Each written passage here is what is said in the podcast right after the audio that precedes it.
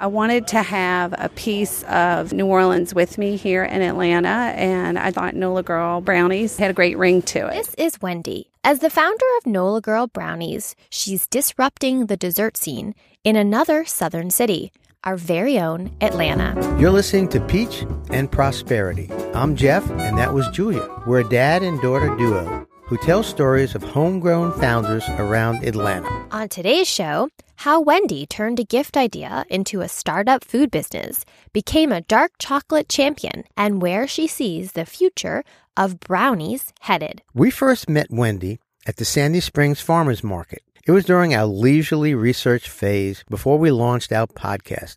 Do you remember, Julia? Yes, I do. You waved me over to taste test a brownie. We loved them instantly even early in the morning, and we knew there was a cool story to explore. Since then, we've learned a lot about Nola Girl brownies. While the brownies have their roots in one American culinary capital, it's not the only city that inspired its launch. We lived in Bologna, which is in the northern part of Italy, and it is the culinary capital of northern Italy, known for its food and the freshness of everything, and everything's organic. And it was an amazing experience. Taking cooking lessons there from some Italian women there, then I just I just knew that when we came back to the states that I wanted to do something with food. When Wendy returned to the states, she made her way to Atlanta.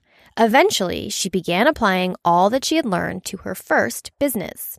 I originally moved here for a corporate job 22 years ago. I did that for many years and ended up deciding that I wanted to take a different path. So I became a personal chef. I love cooking, so it was it's a great fit. Being from New Orleans and I love to cook, it was even a better fit. During that time, I actually started experimenting with making brownies. I wanted to give my clients a little gift that I could leave for them after I cooked their meal. With traditional brownies, they're full of sugar. First ingredient listed when you look at a box of brownies that you're going to make yourself or even you're going to just a recipe, it's all sugar. And I wanted it to be all dark chocolate because I love dark chocolate and was on a big kick of dark chocolate at the time and still am. I just wanted something that was a little different. There's a lot of health benefits for dark chocolate. Anything over you know 70% and higher is healthy for you, heart health benefits. And my brownies are bite sized, so they're like the perfect little size. It's not too much, but it's it's like just the right amount. It kind of satisfies that crave. After talking with Wendy, we did our research on the positive benefits of dark chocolate on your health. I assigned this project to Julia because she is very good at searching the internet. Yeah, I took this assignment very seriously, and I found studies that praise the consumption of dark chocolate, which contain compounds known as flavonols. At high levels, cocoa flavonols have been shown to help lower blood pressure and cholesterol, improve cognition. Pretty good, right, Dad? Hmm. Nice work. Now I feel less guilty indulging in chocolate cravings. So, with science on her side, Wendy has focused on the art of her brownie business. She's taken a creative approach that makes her stand out in the dessert department. I think I'm unique for three different reasons. One, 70% dark chocolate, premium dark chocolate. We use very little flour and just a tiny little bit of sweetener, like agave, to sweeten it just a little bit, not regular cane sugar. And then we also add coffee in our brownies makes it very unique. It's very different from a traditional brownie in that way. Customers always say that uh, the brownies taste somewhere between a flourless cake and maybe like a truffle type texture. Secondly, because of how they're made, they're very versatile. So you can actually take this brownie and make like a trifle where you layer it with, you make a homemade whipped cream, you can layer it like that and make a little trifle dish, or you can serve it with ice cream, you can drink it with wine. It goes really well with bourbon. And then the third is the packaging because we individually wrap them and put them in a cute little craft box with a ribbon on it. It makes great gifts. Lots of people buy them as hostess gifts if they're going to a dinner party or a birthday gift for the chocolate lover.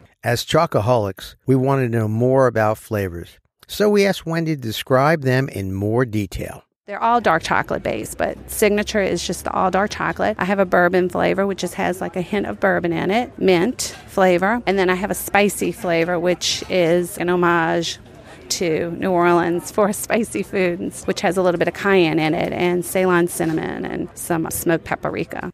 We wish that there was a sniff and taste option to this podcast, but the best we can offer is to check out our Instagram for some decadent photos of these brownies and definitely give them a try yourself. When can I have my chocolate? I'm hungry. Anyway, Wendy bakes in commercial kitchens, and her ingredients are sourced locally. Brash coffee. He roasts his own beans.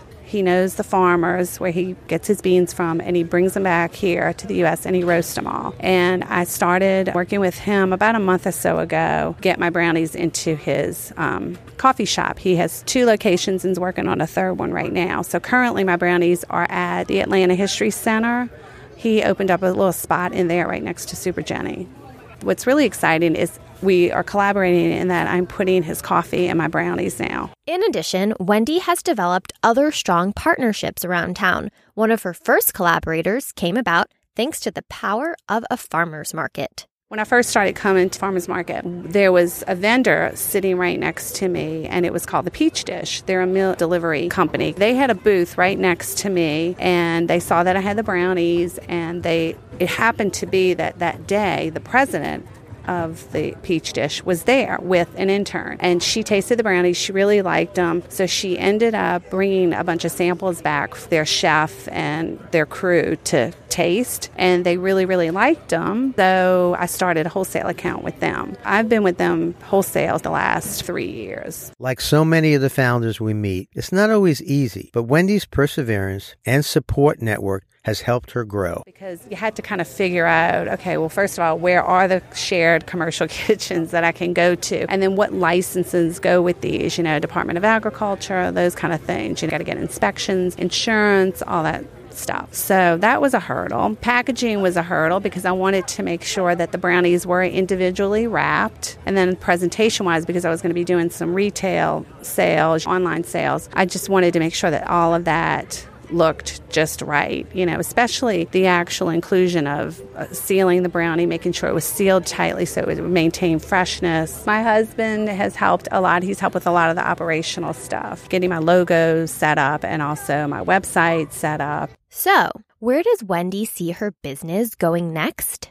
Five to 10 years, maybe, let's say. I mean, I would love to maybe have a, my own little retail shop, possibly like in a food hall, because I love this whole concept of the food halls. And you get your own little stall there, and you can bake all your brownies there, and then you can have your presentation and sell it there. Just do a little bit more with the brownies, maybe put different toppings on them, offer different flavors, experiment with cream cheese, goat cheese, dark chocolate brownie, something with maybe some caramel, whether it's drizzled on top or Raspberries are also really good. A brownie kit where you can actually make my brownies. You, you buy the kit and everything's in the kit the chocolate, the, you know, pretty much everything's in there but the, the eggs and the butter. Along the way, Wendy has stayed true to her southern roots and supports her hometown.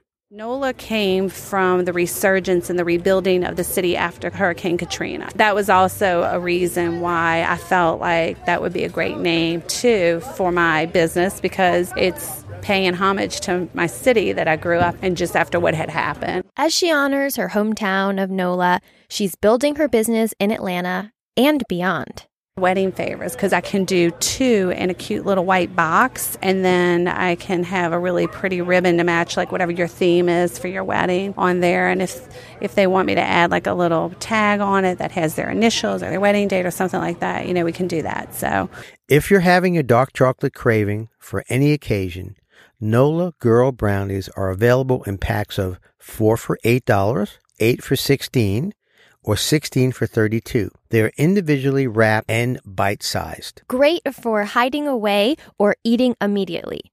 Visit NOLA-girl- brownies.myshopify.com to place an order. It's really reimagining what a brownie can be. Thanks for listening to Peach and Prosperity. If you like what you've heard, give us a review on Apple Podcasts or wherever you listen, and follow us on Facebook, Instagram, and Twitter.